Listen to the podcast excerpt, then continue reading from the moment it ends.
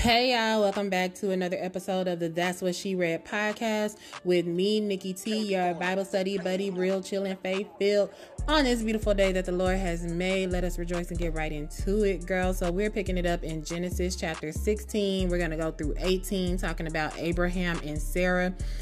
But before their names were Abraham and Sarah, they were named Sarai and Abram, and that's what we're gonna call them in this episode until it changes. So We'll start with Sarai. Sarai couldn't have children. And we know once again what a big deal that was. I've talked about it on multiple podcast episodes now. But she couldn't have children, but she had a servant named Hagar. So Sarah had this bright idea because she was so desperate to have kids. She had this bright idea to send her man, Abram, to go sleep with Hagar to get her pregnant. She felt like since she couldn't have kids herself, maybe she could have kids through her servant. So, chapter 16, verse 1 says So Sarai, Abram's wife, took Hagar, the Egyptian servant, and gave her to Abram as a wife. And you know what? This reminds me of that time that Tami Roman from Basketball Wives spoke on her own fertility issues. And she said that being that she's an older woman, right, who has already raised her own kids, and her husband is a younger guy who just really wanted kids but doesn't have any, she suggested that he go out into the world and find another woman to have his babies and get back at her when he's done. I mean, I mean, it ain't for me. Anyway, let me find out that Sarai came up with that concept. I mean, it is a little different. Sarai had no plans on leaving the picture at all. She presented her husband with this idea to sleep with this other woman, and do you think he turned it down? Now, it's important to note that in the previous chapter, Abram had an encounter with God where God promised him that he would have a son, obviously with his wife, because, you know, I just feel like that's just the character of God. Do you think Abraham said, No, baby, I don't want nobody but you. Let's just wait on the Lord? No knowing that he had this promise from God that God was going to give him a son, Abram still agreed to take matters into his own hands with his wife Sarai. So he slept with mm-hmm. Hagar, conceived a child. Turn my turn my ringer off. So he slept with Hagar and she conceived a child. And guess what? As soon as that clear blue stick popped up positive, Hagar started smelling herself. She wasn't acting like a servant anymore. She was giving real main chick, I can do what I want because your man is my baby daddy vibes.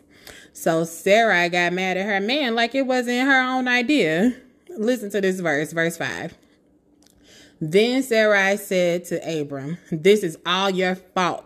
I put my servant into your arms, but now that she's pregnant, she treats me with contempt. The Lord will show you who's wrong, you or me. Ain't that some love and hip hop stuff?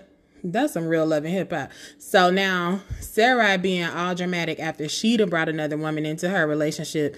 And you know how a lot of men are just like drama resistant, like they don't feel like hearing all that. So whatever it takes to just end the conversation, listen to what Abram said in verse 6.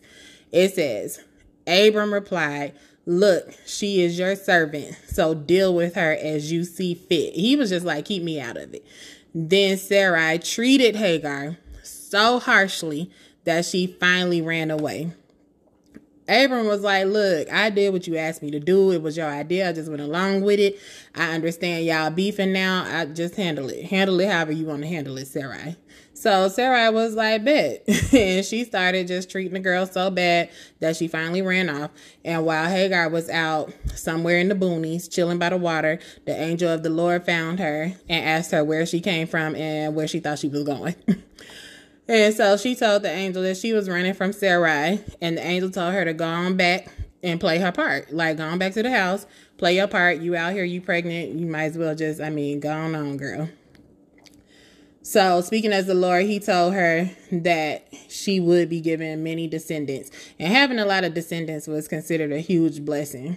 So, um, the angel told her that she was having a son because you know 3D ultrasounds were not a thing just yet, and he told her to name the kid Ishmael, which means God hears because God had heard her cry of distress.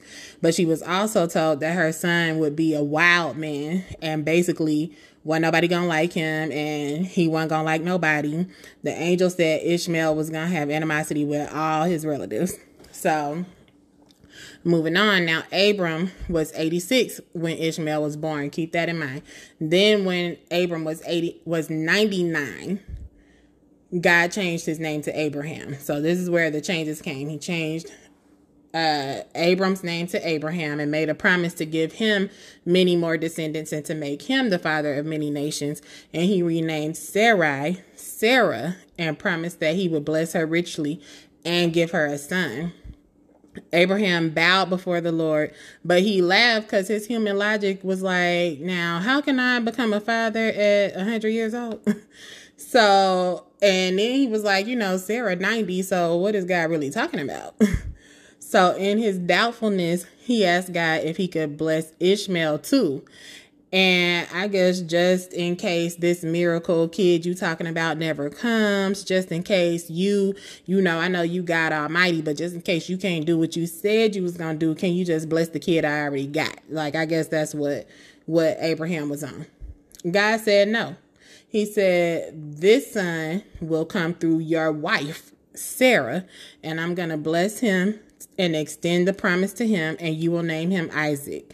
But being the gracious God that he is, God said, you know what, I'll go ahead and I'll bless Ishmael too.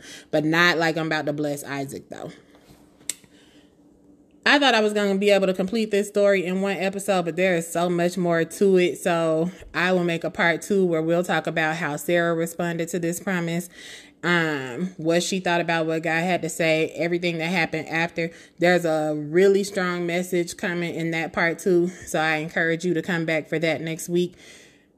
Uh actually it'll be the week after next. Next week we have a special guest. So come back for that too and then part 2 of this story will be the week after. I do want to share this quote that I found in my research for this episode. It came from Uh, I don't have the lady's name, but I'll put it in the show notes. But the YouTube channel is called Beloved Women. It's the Beloved Women YouTube channel. And she made some mention of Abraham and Sarah and them just taking things into their own hands instead of waiting on the promise of God to give them a son. And what she said was bitterness, jealousy, and heartache was birthed out of the decision to take matters out of their out of their own hands and out of the will of God.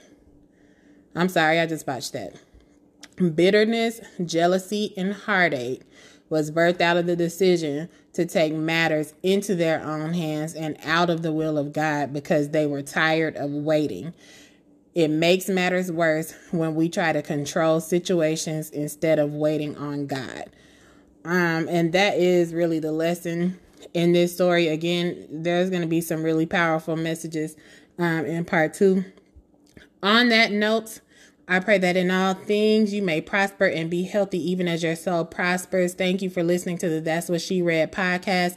That's what I read. But as always, I want to know what you read. The scriptures that we cover today will be linked in the show notes. Please remember that you can leave me voice messages. I will leave a link to do so in the show notes. I hope you learned something and I hope to hear from you. Bye.